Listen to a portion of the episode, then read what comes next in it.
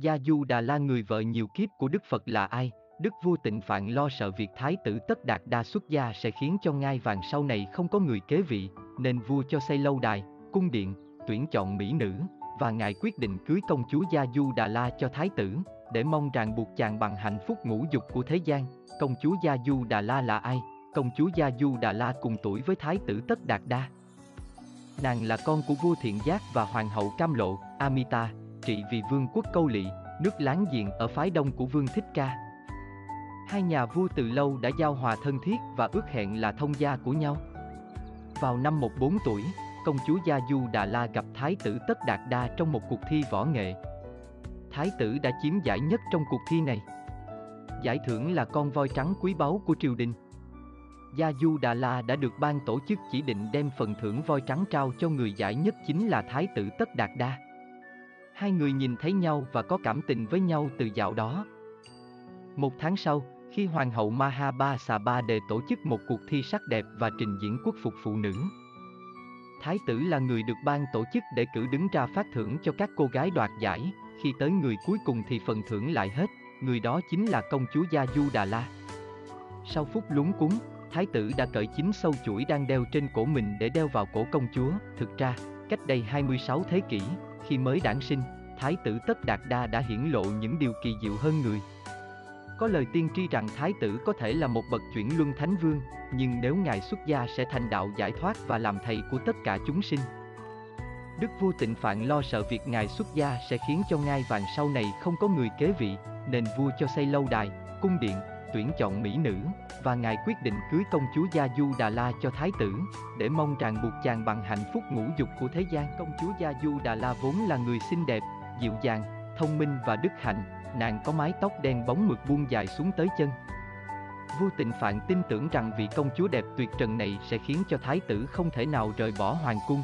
Công chúa Gia Du Đà La sinh hoàng Nam La Hầu La với thái tử Tất Đạt Đa. Sau lễ cưới, Gia Du Đà La sinh ra hoàng Nam La Hầu La. Cuộc sống trong hoàng cung lúc nào cũng rộn rã tiếng cười, riêng thái tử thì niềm vui không trọn vẹn, bởi cái già, bệnh, chết. Việc giết chóc lẫn nhau để giành lấy sự tồn sinh giả tạm của muôn loài đã khiến cho ngài ưu tư suy nghĩ nhiều đêm.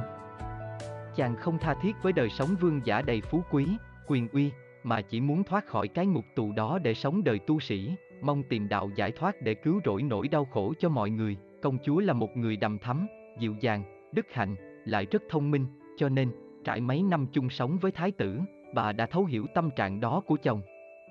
Bà biết thế nào thái tử cũng sẽ ra đi tìm kiếm con đường giải thoát. Điều đó làm cho bà cảm thấy đau buồn, nhưng bà đã không làm điều gì để ngăn cản, lại còn ngấm ngầm tán trợ cho quyết tâm của chồng. Bà còn tin tưởng chắc chắn vào sự thành công của chồng. Rồi tới thời điểm với một quyết định đầy trí tuệ, sau khi bà sinh con được 7 ngày thì thái tử âm thầm từ giả hoàng cung, đêm đó trăng sáng lắm. Nằm bên đứa con thơ, bà đoán biết thái tử sẽ ra đi trong đêm đó, và bà đã cố gắng nằm im như say ngủ, tạo cơ hội dễ dàng cho chồng trong giờ phút ra đi. Bà buồn đau vô hạn, nhưng vẫn quyết tâm chịu đựng, mong chồng thành công trở về. Thái tử Tất Đạt Đa bỏ vợ con ra đi khi con mới 7 ngày, thái tử đã ra đi mắt không nhìn lại, bỏ hết sau lưng mọi lạc thú của Trần gian. Cùng người hầu sa nặc và chú ngựa kiện trắc, Thái tử dừng lại bên dòng sông Anoma rồi tự cắt tóc xuất gia. Gia Du Đà La giữ nỗi đau trống vắng, sống đời mẫu mực và dành trọn tình thương yêu để chăm lo cho La Hầu La nhưng vẫn luôn nhớ đến Thái tử với một niềm hãnh diện. Từ đó, bà trọn vẹn gánh lấy trọng trách nuôi dưỡng và giáo dục con thơ, và cũng từ đó, tuy ở trong cung vàng điện ngọc, nhưng bà đã sống một đời sống giản dị, không vui theo những dục lạc trần thế, chỉ có cha mẹ và con thơ là niềm an ủi thường xuyên của bà, bà rất mực trung thành với chồng. Có nhiều người quý tộc nhờ mai mối đến hỏi, bà đều làm ngơ. Biết tin chồng sống đời tu sĩ. Khổ cực, bà cũng bỏ hết vàng ngọc châu báu, chỉ khoác tấm áo vàng đơn sơ, ăn uống đạm bạc, không nằm giường cao sang.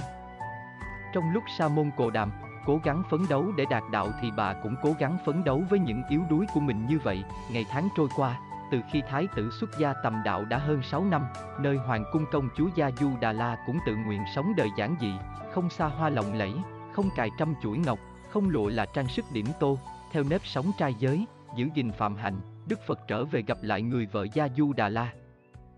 Khi vua tịnh phạn biết con mình đã thành Phật thì phái hết người này đến người khác thịnh Đức Thế Tôn trở về thành Ca Tỳ La Vệ.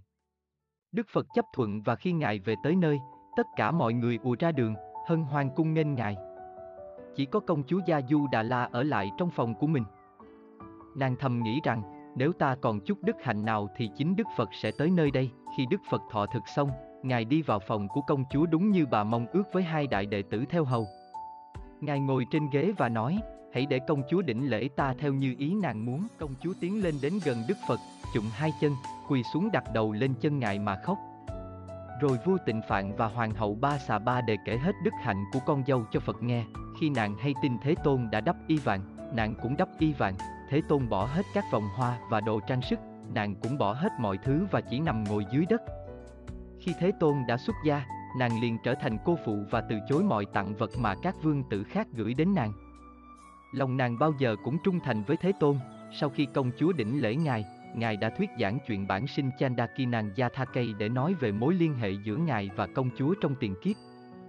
Ngài đã khen ngợi công chúa, này Gia Du Đà La. Không phải chỉ trong kiếp sống cuối cùng của Như Lai mà trong tiền kiếp, nàng đã bảo vệ, kính mộ và trung thành với Như Lai. Như Lai biết nàng đã rất vất vả. Sự hy sinh cao quý của nàng, Như Lai thấu hiểu, vậy nàng cũng nên hoan hỷ vì tất cả chúng sinh. Đây là câu chuyện tiền thân có liên quan đến duyên kiếp của hai người, vừa để an ủi bà, vừa để cảm ơn bà đã giúp ngài trong ý chí tìm đạo giải thoát. Vợ của Đức Phật xin xuất gia và chứng đắc đại thần thông Maha Abhina trong thời gian Phật ở Ca Tỳ La Vệ.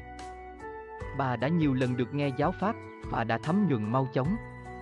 Ngay trong lần đó, tuy vẫn thương con thơ Đức Ruột, nhưng chính bà đã cho La Hậu là xuất gia theo Phật, và cuối cùng bà cũng được toại nguyện khi Đức Thế Tôn chấp thuận cho người nữ xuất gia theo sự khẩn cầu tha thiết của Di Mẫu Kiều Đàm Di. Trong hàng tín nữ, bà Gia Du Đà La đứng đầu những vị đã chứng đắc đại thần thông, Maha Abhina. Bà trụ thế 78 năm và đắc quả A-la-hán ngay trong một đời.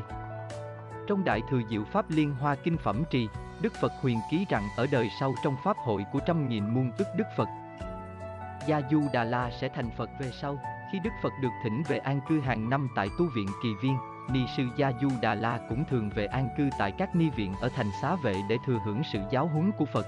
Ni sư viên tịch năm 78 tuổi, tức trước Đức Phật 2 năm, nàng Gia Du Đà La là người vợ đức hạnh từ nhiều tiền kiếp, trải qua vô lượng kiếp trước, dưới nhiều hình thức tái sinh, công chúa đã từng là thê tử của Đức Phật, từ đôi chim bồ câu, thiên nga hay quạ, cho đến đôi vợ chồng vương giả trong cung điện hay.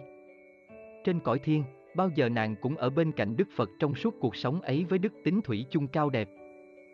Nàng đã thực hiện lời nguyện cao cả là hỗ trợ chồng trong mọi cảnh đời trên con đường tìm cầu chân lý qua mọi nẻo luân hồi, tấm gương về đức hy sinh cao cả, lòng chung thủy và cảm thông sâu sắc của công chúa Gia Du Đà La đáng để cho chúng ta noi theo. Vì hạnh phúc của nhân loại, bà đã không bám víu, theo đuổi hạnh phúc của riêng mình, hơn thế nữa, khi được gặp Phật Pháp, bà đã nhanh chóng tiếp nhận, nương theo sự chỉ dạy của Đức Thế Tôn mà quyết tâm theo con đường tu hành. Thời xa xưa, các ni sư rất khó khăn trong đường tu, bà là người đầu tiên và là tấm gương về ni sư tu theo Phật đắc đạo. Cho tới giờ, ý chí và nghị lực của bà Gia Du Đà La vẫn luôn để những người con Phật noi theo.